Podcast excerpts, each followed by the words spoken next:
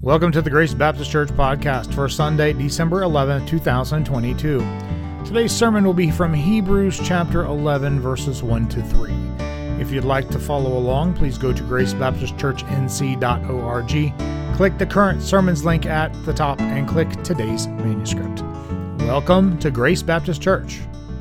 Good morning. It's good to, to see everybody and even folks from far away, California, and coming our way with the Pollocks. And I know they're excited to have folks here. And, but it's good to be together this morning. Um, if you would, turn in your Bibles to Hebrews chapter 11. Hebrews 11. I'm going to read the first three verses, and then we will pray and get started. Now, faith is the assurance of things hoped for, the conviction of things not seen. For by it the people of old received their commendation. By faith we understand that the universe was created by the Word of God, so that what is seen was not made out of things that are invisible. Let's pray together. Father in heaven, we come before you this morning with these words about faith and your word, powerful word that is, is that you have given to us. And here we come today as your people, as the church, as people who have faith. Um, and we pray that you would give us great grace to understand these words and to put them into practice. We pray that Jesus would increase, that we would decrease Father, in spite of us, in spite of me, pray that you would work greatly um, through the preaching and the teaching of your word. I pray that Christians here would understand and be encouraged, be convicted. Whatever we need, Father, from your word, as it is powerful, a two edged sword. Um, and so, Father, I pray also for non Christians who would hear today and uh, hear these words. I pray that they would also believe them and look unto them as Christians do by faith and look unto Christ and turn to Him today and be saved. Father, we give you this time. Thank you for your word. In Jesus' name we ask. Amen. The title of the sermon is the same title as last week. And so this is the second part that, of, from starting from last week. And the title is this The Effects of Faith in the soul of the Christian. And so, again, I don't know if these words right here in verses 1 to 3 completely define faith. I don't think they do. But there is plenty here, and the implications, we can get really close to defining faith. And so, let me just bring us back from where we were, because last week was just point number one. Today we'll do the other three. And so it builds from last week. But last week, we talked about the, the fact that faith is a substance. In other words, faith is a real possession in the soul of the one who looks forward to the promises of God and not only knows they will come to pass, but also those promises and the things promised are already by faith said to be in our possession. That's why I think the King James uh, is a better translation that faith is a substance. I gave the example of bacon being cooked back in my bedroom and when I was a kid, and the bacon's being cooked out in the kitchen, and there in my bed, I wake up and I smell the bacon, and I'm like, oh, I can taste it. It's there. It's being cooked for me. Although it's yet just a, in the future in my little heart, my little soul, but it's there, and it's in my house, and it's in my possession. And, and that's not the best illustration, but in the same kind of way, we look forward. Faith knows it's forward, but yet at the same point, it brings things into our possession. And we'll talk about that more a little bit later. A.W. Pink says this faith is the confident or the, the confident expectation which faith inspires, gives the objects of the Christian's hope a present and actual being in his heart. And those of you who have faith know exactly what I'm talking about. So, in this kind of way, faith is a substance from last week and a real present reality in our souls today. So, today I have three more effects. Here they are. First one faith is the evidence of things not seen. Two, faith brings or elicits the pleasure of God. So, in other words, God is pleased with your faith. Three, faith is understanding. So, to have faith is to understand. And I, I think these are really clear from the text. So, let's begin. First one faith is the evidence of things not seen. Look at the second part of verse 1. It says this faith is the, in the ESV, it is the conviction of things not seen. Now, as I noted last week, briefly, faith gives assurance to us and confidence. Those who have faith, we have confidence that God will do what He says, and it, it brings comfort and confidence and assurance to our lives. The one who has faith in God's promises, fulfilled in Christ, knows that God will do what He says. But there is so much more to faith than just assurance. The word we have in the ESV here is again conviction. Now, this is not talking about the conviction that the Christian gets by the power of the Holy Spirit to convict us of sin. This, this, that, that, that, that is also true, but that is not the word that is used here. The King James uses the word as evidence. So we have one that says conviction and one that says evidence. Well, I believe both are right. And so I put them together.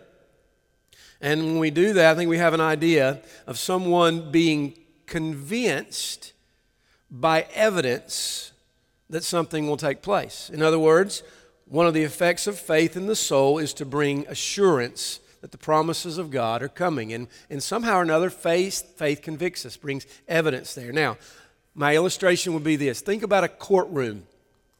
In order to establish justice, there must be evidence, right? Each case tries to demonstrate their case by evidence. So if you're in the courtroom and you're on one side, you're bringing your evidence to the judge, or and then in many cases to the jury, so that justice can be met, so that a good decision, a right decision. And at the end of the day, hopefully, in, a, in an ideal world, the judge is convinced. Why? Because of evidence. And so there's a just decision. A good example might be um, how I think the same word is used is John 8 46. The religious leaders were speaking lies about Jesus and they were telling him, You have a, you have a demon. And here's what he says to them Which one of you convicts? That's the same word in Hebrews. Which one of you convicts me of sin? In other words, what Jesus is saying is, if you read that whole context of that passage, he's saying, Look at the evidence of my works. What do you see? And you want to convict me of, of sin? You've seen what I've done. I've demonstrated the truth. You know that I am the Son of God. That is the same word. Same word in 2 Timothy 3:16 for reproof.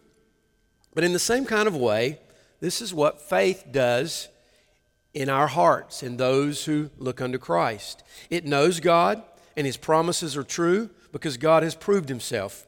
And the person of faith has confidence or assurance of the reality and the certainty of divine things.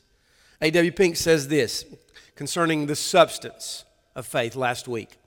Faith is the hand of the soul that lays hold of the contents of God's promises. And then he moves on to our, our truth here. As evidence, faith is the eye, the eye of the soul that looks out towards God's promises and represents them clearly and convincingly, demonstratively that God's word is true and that they are there. So let me pause for a moment and ask a question. By the way, excuse me, I've got a lot of questions today for us. But think about the non believer. For the non believer out there, if you, I won't assume that everyone in here are Christians, but we know this, this to be true. The, the person without faith this doesn't make sense to them when I, if I were to say these very things. Why not? How can faith be the evidence of things that are not seen? In fact, all of us are taught that we know things. If you go to school, you've gone through school, you're taught look at objective, what does science say? Look at objective truth. In other words, what can we see? What can we hear? What can we feel? And what can we touch?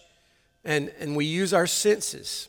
And so if you think about science, we begin with some type of things that we observe, and we make an, a hypothesis that maybe that's true. Later on, as we discover, yeah, this is this hypothesis that is working, then it later on, then it becomes a theory. And then when the evidence more and more and more evidence becomes, then what happens? Then we get a, we get a law. And so that's what we are taught. These are the things that we see. What about the things that we don't see? That's what scriptures are speaking of here, I believe. Like God Himself. God is spirit. We do that in our catechism. Can you, can you see that? Cannot. What about all the properties of his nature, his om- omniscience, his presence everywhere, his omnipotence, and how he works in his power, or his omnipresence? How can he be uh, in all places at all times? We think about other things. What about the person of Christ? History certainly proves that he lived, that he died, that he rose again. That's not what I'm talking about. But what about the person of Christ? 100% God, 100% man, two natures in one person. That is a mystery. That's a thing unseen. All of these things are unseen. You know what? I think the Bible teaches these things are what faith holds on to. These are the things that faith aids us in. It affects our soul to believe the things unseen. let, me, let me give an application before moving on because we're going to get back to this at, at the end. But why do you think Christians persevere in believing the things that are invisible, things that are unseen? It's because of faith. Created by God for this very purpose, so that we might go on through this life all the way to heaven, believing, holding on to, knowing they are true, the things unseen. No faith. I think we should know this that no faith will carry us through the difficulties of life, from the oppositions within and without, unless it works in us in such a way and gives us evidence of the things unseen. Oh, we will not keep on going. I don't know how I'm keeping going today if it, not, if it were not concerning these things unseen, if it were not for faith. And this is why faith is called a conviction, evidence together. Peter, Peter O'Brien, one of my commentators, says this faith demonstrates the existence of reality that cannot be perceived through objective sense and perception. And so when we think about, you know, Christians persevering through the difficulties in, uh, in this life, this is what faith does. It keeps us going there to the promises of God. Now, Think about Abraham in the next chapter. He left his home, his country, his culture, his family. Why did he do that? Because he was convinced by faith that those things, were true. Think about Noah. Why did he build the ark? After receiving God's warnings of the things unseen. Why did he do that? What about Moses? Why would he leave the riches of Egypt to be a part of the nation of slaves? Why would Israel walk around Jericho how many times? I don't know. I haven't done the math. Seven, seven on one day, so many times. Why would they do such a thing if they didn't believe that God had promised to give them the land and then even further to save them? Why does anyone today step out and leave their own country and go to another country and leave their own land to share the gospel? Why are, why are Christians persecuted throughout the history of the church and even martyred. Why do they do that? And stand strong even at the end when they are burning at a stake. It's because of faith. Faith is the evidence of things unseen. They believe in the things unseen. And it is because faith is, as we saw last week, it is their possession. And by faith, they are convinced of God's promises. In the same way, so do we continue in this life.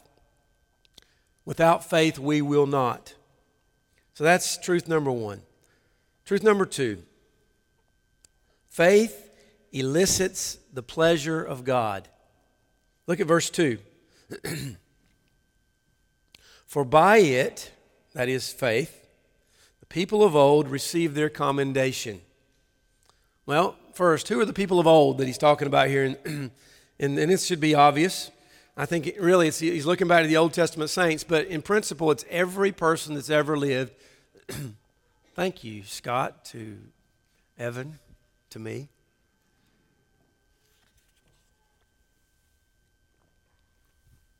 Oh, no, that was, that was helpful. Thank you. And so he's speaking about every person that's ever lived by faith. And this is a principle I think they were teaching this morning. In this regard, faith is always the means to take God's people to heaven. Faith is, we can say from one perspective, faith is taking us there. But my point is found in the words here in this verse received their commendation. Now, King James translates, they gained a good report. So the literal translation here of this word is a it's a passive word. In other words, it's not something they're doing. It's something that's being done on behalf of them. And it's from the word where we get the word martyr. It's the word witness. And it's literally they were witnessed of. the word is used 7 times in the book of Hebrews. And in every case there is a reference to the biblical record, the Word of God. In other words, God records their faith for everyone to know. We're reading about all of these people now, aren't we? There is a, God is saying, look at these people, look at their faith. I've written them down, and I am pleased with them, but they're written for you. And so at the end of the day, though, He approves of their faith. He is pleased with their faith, He's pleased with the works that come from their faith. Look at chapter 11, verses 4 and 5. By faith, Abel offered to God a more acceptable sacrifice than Cain, through which he was commended, as, there's our word, as righteous. God commending him by accepting his gifts. So God's giving, God's pleased with him, and he's giving him a good record because of his faith. By faith, Enoch he was taken up so that he should not see death.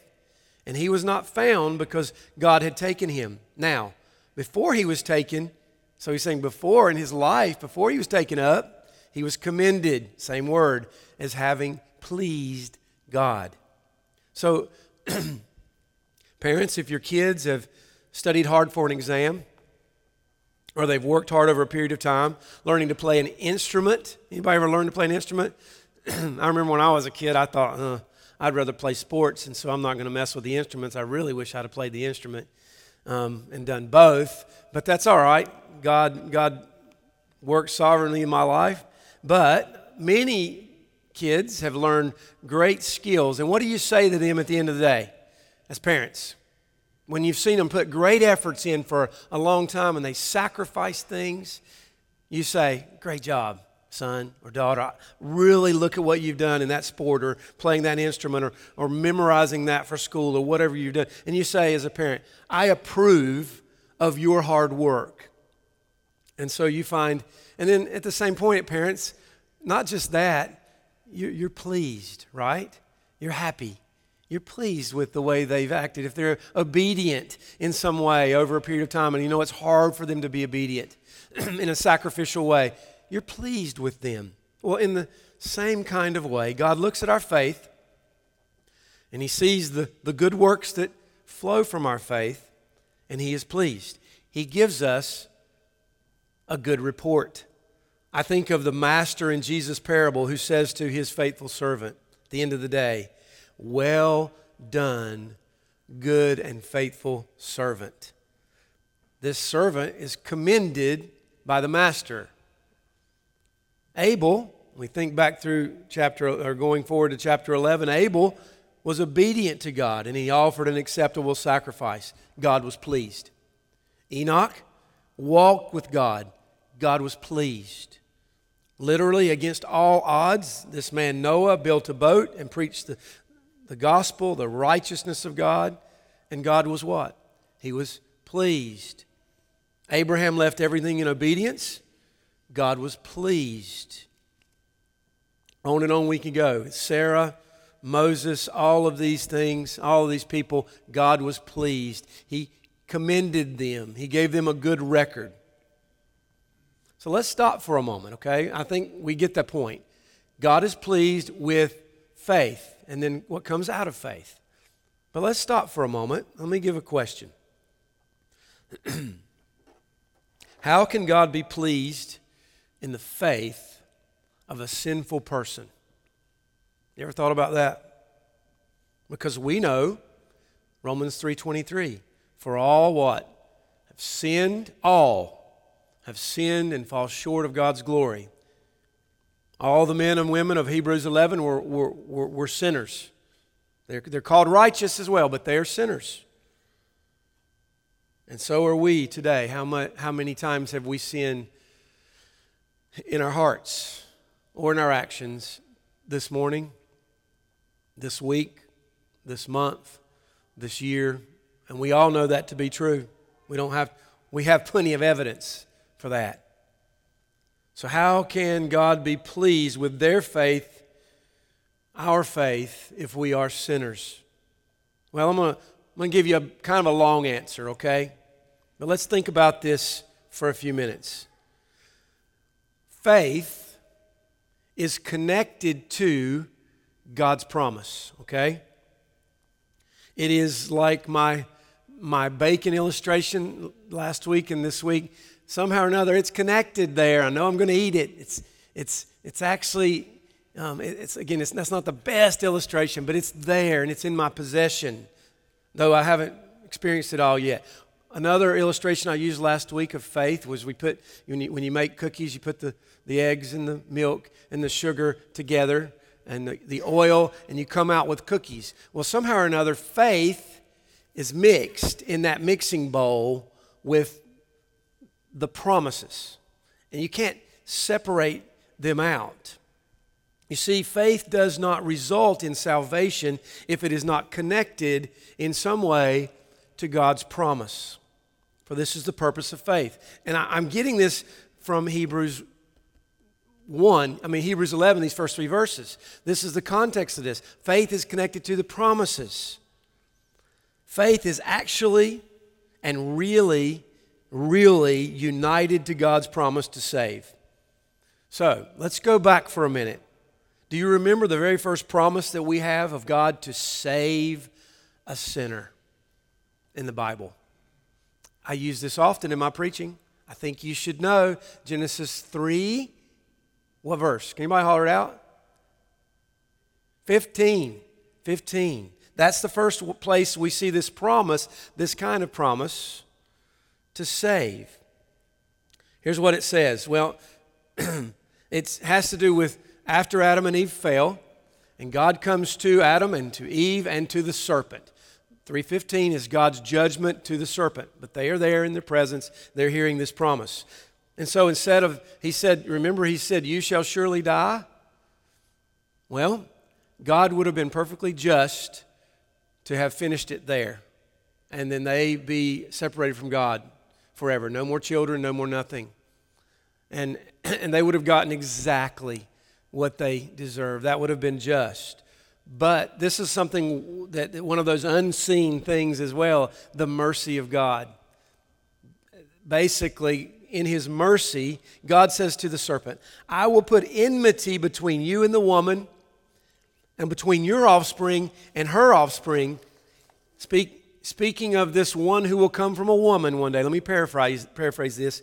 And he shall bruise your head, you shall bruise his heel. So, bruising the heel, I believe, is looking forward to the cross, the death of Christ, but he rise, he rose again. But the bruising of the head is something that completely is done away with.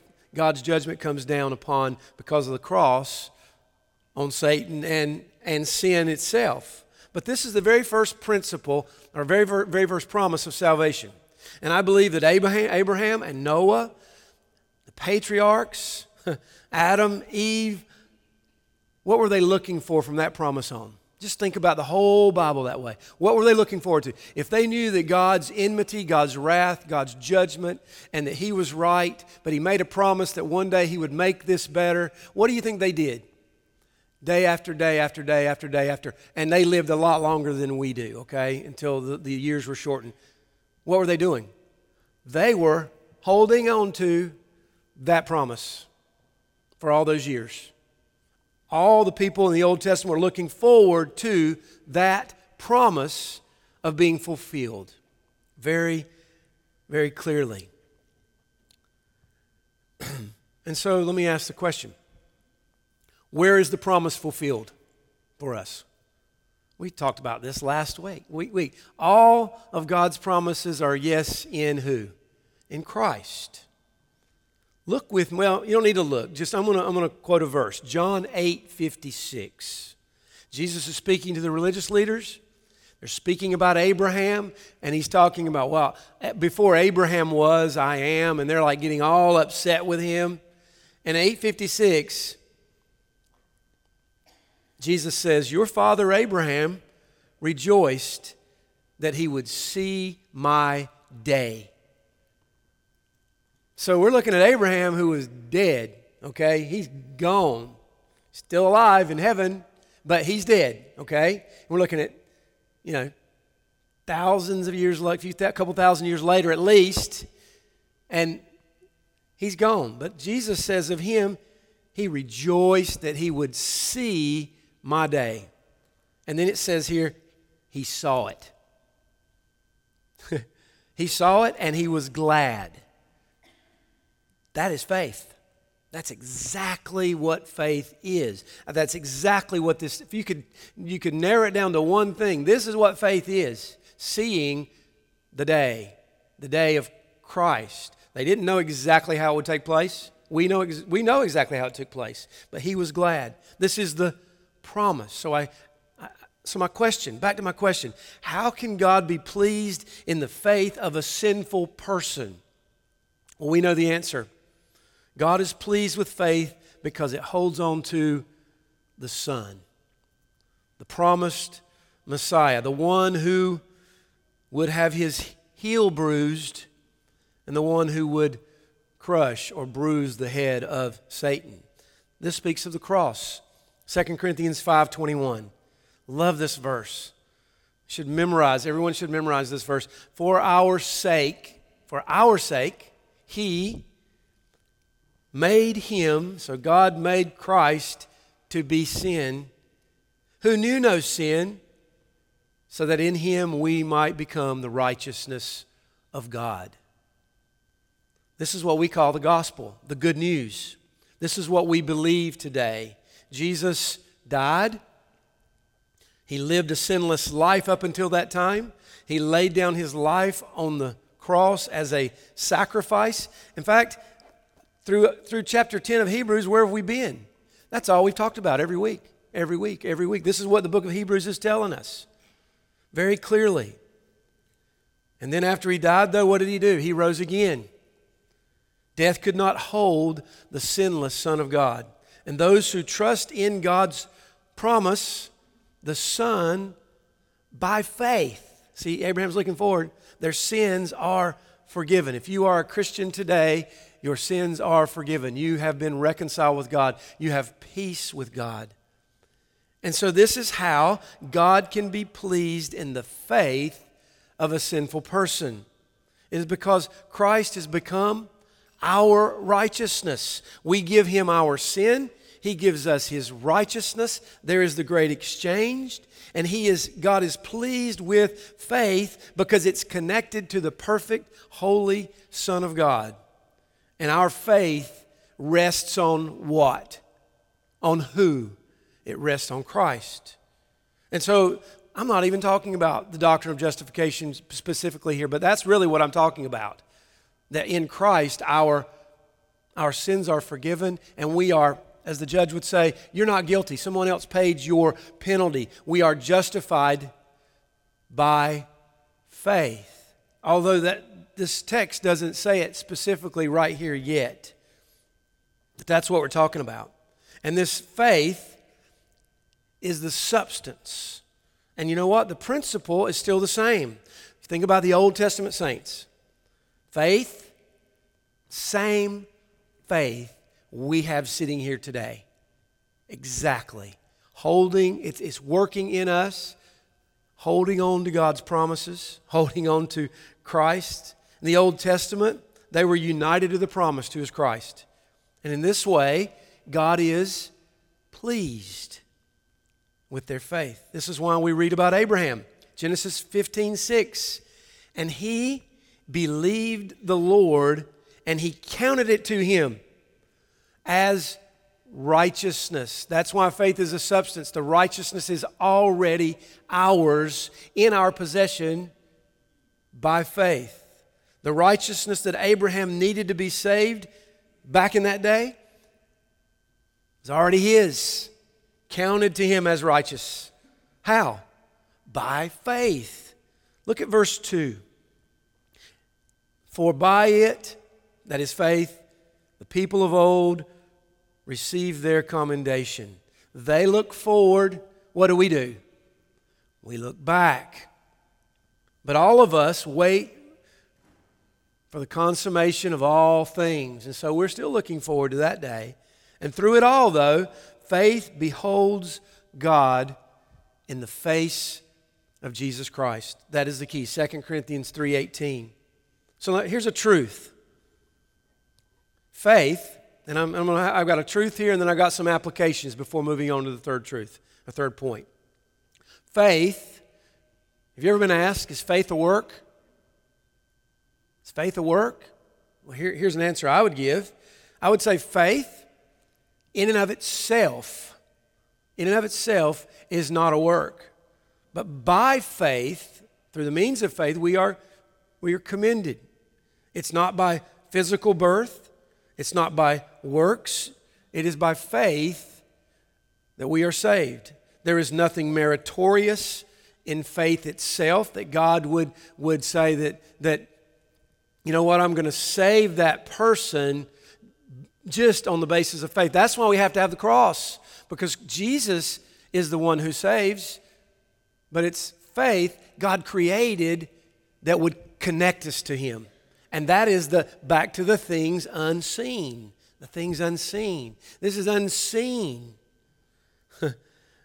what, what, what a beautiful truth. And, and I would just say that the, the things that follow from faith if you are, you're in your home, you love God, you, are leading your family in worship, um, husbands and fathers and, your, and parents, you're, you're raising your kids in, in godliness, and you're trying to do good to your neighbor and, and love your neighbors and love one of us here in, in the church, and you're fighting against sin and the things that are coming your way, and you know you've been disobedient, and all of these things you're saying, but I, and, and, you're telling people about Jesus, whatever we could say about following the commands of God, and you're doing those things, those are the evidence of faith. God doesn't save you because you are doing such things, He saves you because of what His Son has done and how faith is given to you to hold on to Christ. And this is, this is very important. Well, let me give a few applications here. I would say that God is not pleased with just good works, then. In other words, a lot of good old boys out there do a lot of better works than some Christians, right? A lot of worldly folks doing a lot of really good things. But what saves us? Is it the works? Or is it, I mean, in this context, faith. I, feel, I feel like I'm, I'm, I'm James today, the book of James. God is pleased by works of faith. That is the important thing. Not just good works, but works of faith. Faith that looks to the promise. Because I can just say, if you are not looking to the promise and you're not covered by the blood of Jesus, then the wrath of God is upon you. How can God be pleased with your good works, at least from that perspective. He's not. He's not pleased with you. He's not ticking off the box and saying, Good job, well and you know, faithful servant. Well, there are many people who do good works in this world, but God is not pleased with them unless there is faith. And faith that is not in Christ is not saving faith. And God cannot be pleased unless the works, our works, are covered by the blood of Christ. Now, again, that is how God can say, Hey, I'm pleased with you because there's faith that produces works, faith in His Son. God no longer looks at our sin if we are in Christ. This is why Paul can say, go read the book of Ephesians. You, as a Christian, are already seated with Him where? There's that language of possession already by faith. So if someone were to ask you, is God, ple- as a Christian, someone were to ask you, is God pleased with my faith or is God pleased with my works?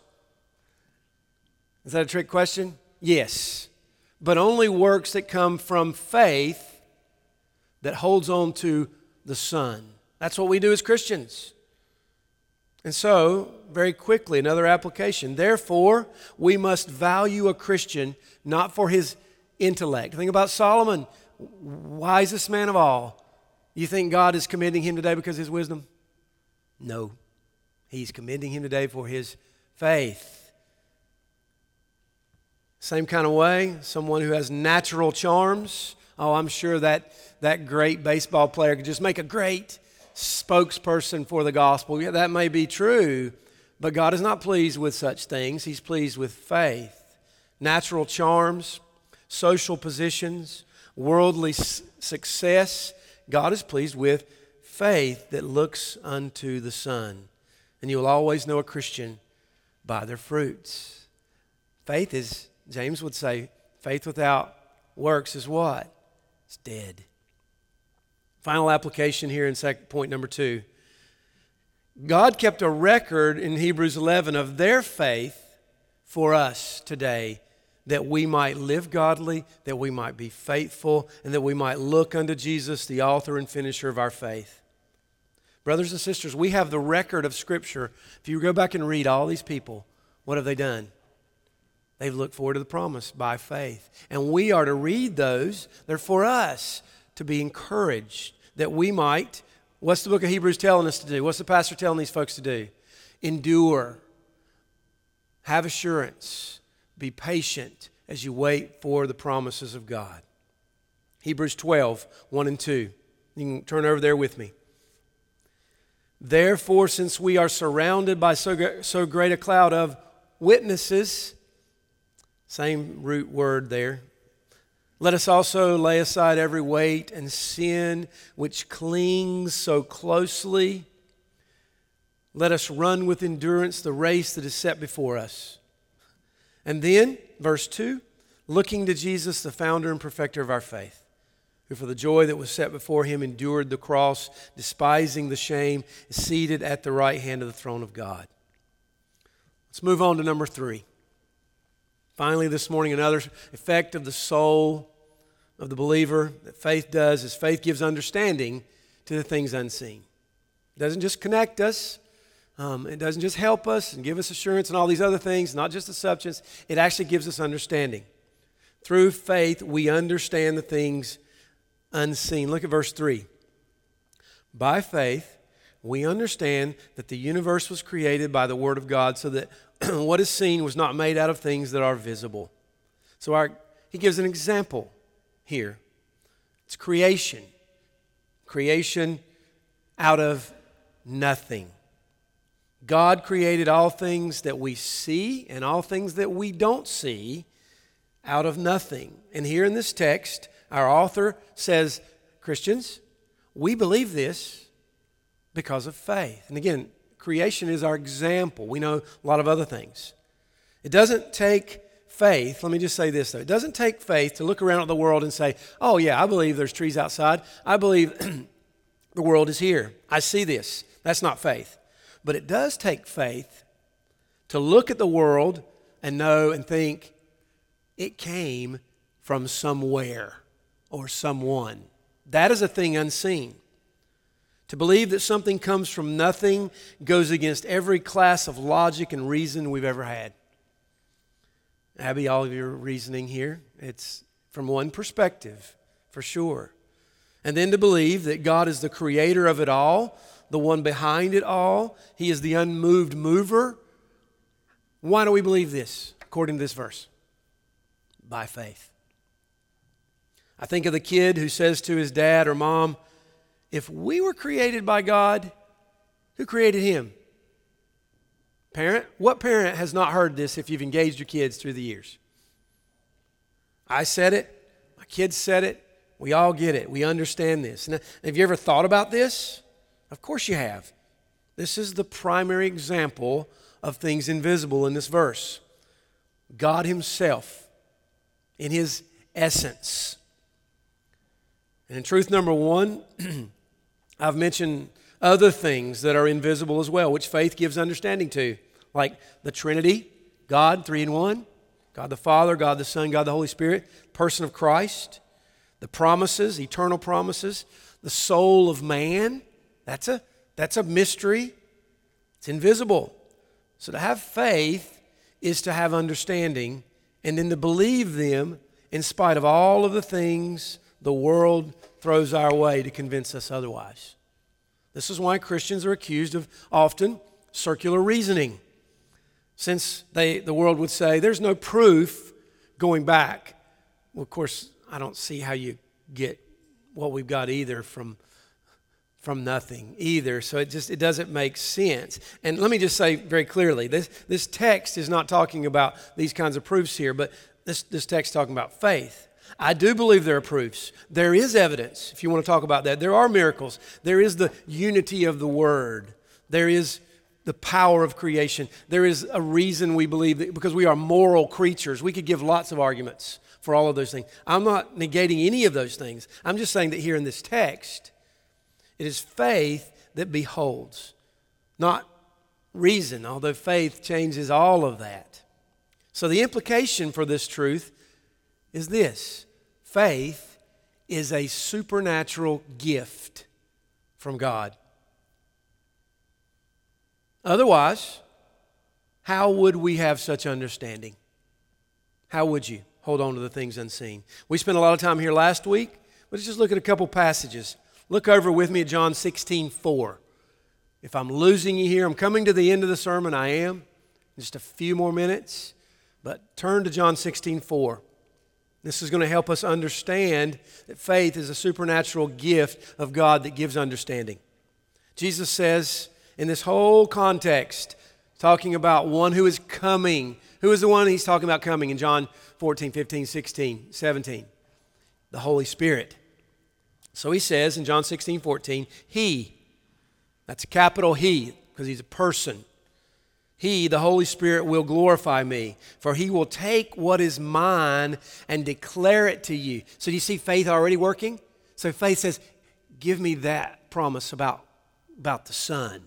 Give it to me. That's what I want. And he says, That's what the Holy Spirit is sent to do. Simply put, this means that the Holy Spirit will powerfully make God, Christ, his promise known to you.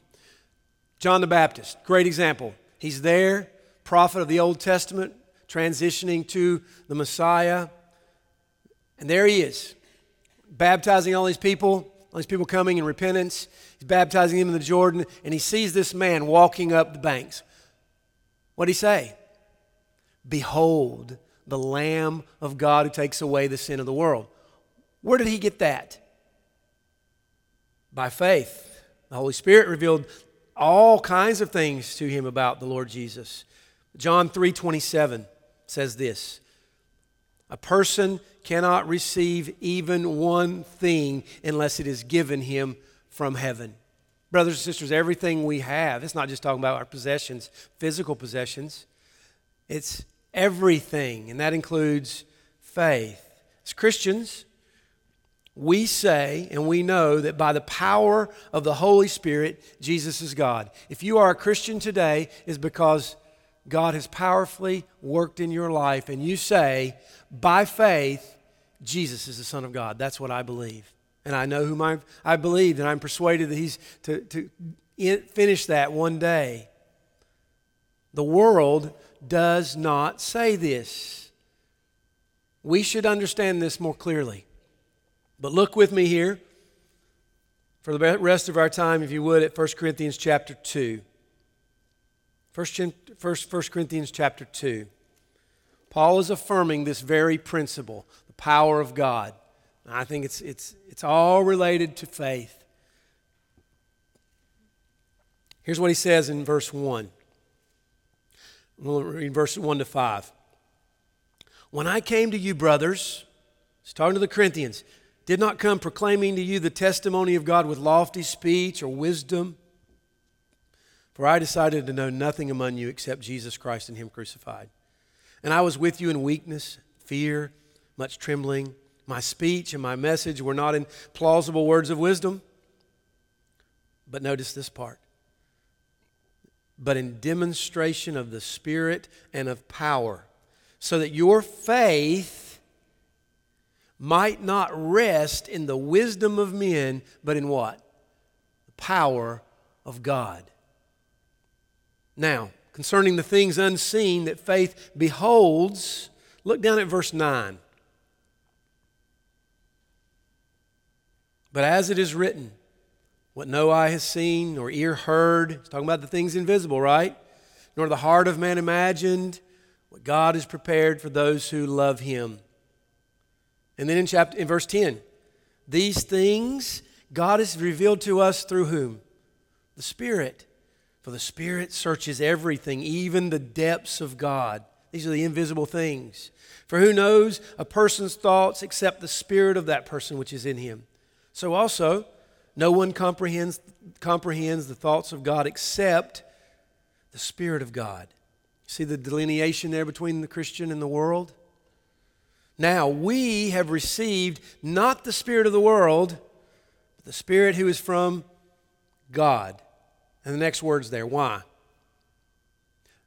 The ESV says that we might understand the things freely given us by God. And we impart this in words not taught by human wisdom, but taught by the Spirit, interpreting spiritual truths to those who are spiritual. And then here's a verse. I've heard this one often. This goes back to, to everything I'm talking about now the difference between the world and the, and the Christian. The natural person, that means that's the person without faith, the person without the Spirit.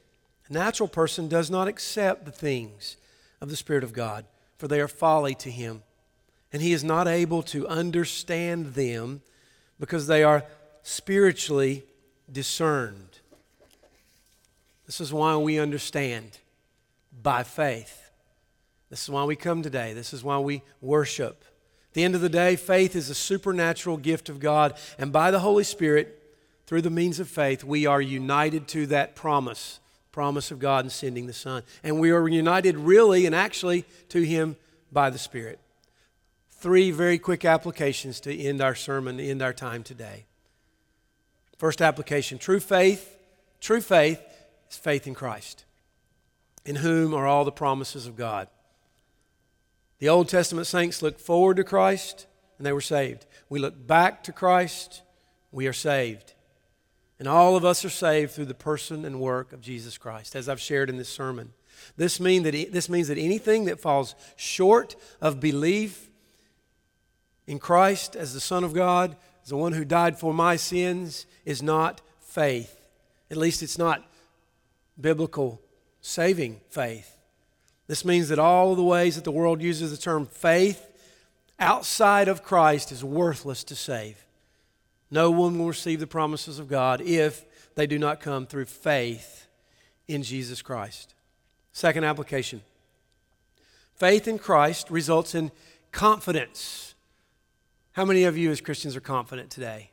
After last week, I've been very confident in the promises of God and the Son. But faith in Christ results in confidence or assurance. So, a good picture for us is, is foundation. This word actually here, um, the, the conviction of things not seen, is hypostasis. It literally means standing under. So if you, you could also translate this in some way as a foundation. It's like the house built on the rock, and the, and the waves and the, and the storms come, and the house is built on the sand. Which one will stand? Christian has faith. So, and our faith is in who? Christ. And where is He? In heaven, sitting at the right hand of God. And we are seated with Him already in the heavenly places. Another example might be the high ground during battle. Who has the advantage? Who is confident that they will win because of the high ground? Same kind of way, faith provides a firm standing for us as you go out into the world this week, into your lives, into your workplaces, into all the things that are coming our way as a church. Faith provides a standing for us as we wait for the promises of God. That's why, even in Hebrews, we can say that faith in Christ is like an anchor for the soul. And that's what we're talking about today the effects, faith in the, in the soul of the Christian. So, final application. Brothers and sisters, therefore be patient, endure hardships and persecutions and sicknesses and anxieties and depressions and all of the things that are coming our way. This is what Hebrews is talking about. Don't fall away. Hold on. Don't drift away. Don't fall short. Just continue looking unto Christ. Let's pray together.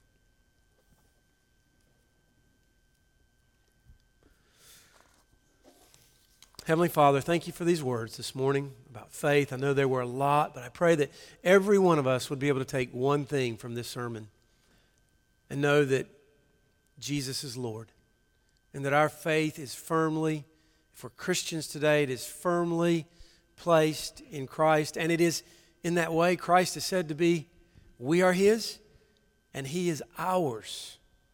Faith is a substance, it is the evidence and conviction of things not seen. And Father, we know that you're not pleased with just us, nor our works. But if we have faith, looking to your promise to save, which is who is Christ, then you are pleased. Father, we, we know that today. And we know that, Father, by your grace, working in us in great power through the Holy Spirit, we have understanding. That's why we understand things rightly. That's why Christians make the, the best people of truth, the best truth tellers, and the best workers, and the best politicians, and the best whatever working job you give us in this life, we, we know what is true. And it's because of your great work in our hearts. By faith, we look unto your promise, who is Christ. Help us this day, help us this week give us grace. Thank you again for this time. In Jesus' name we pray. Amen. Thank you for listening to the Grace Baptist Church podcast. You can listen to past sermons at podbean.com. Search Grace Baptist Church, China Grove to find us. You can also find us on Apple Podcast. Search Grace Baptist Church, China Grove. You can also join us at the South Rowan YMCA, 950 Kimball Road, China Grove, North Carolina. We meet on Sunday mornings at 9:30 for fellowship and service starts at 10. Thank you for listening, and remember to be intentional in making disciples this week.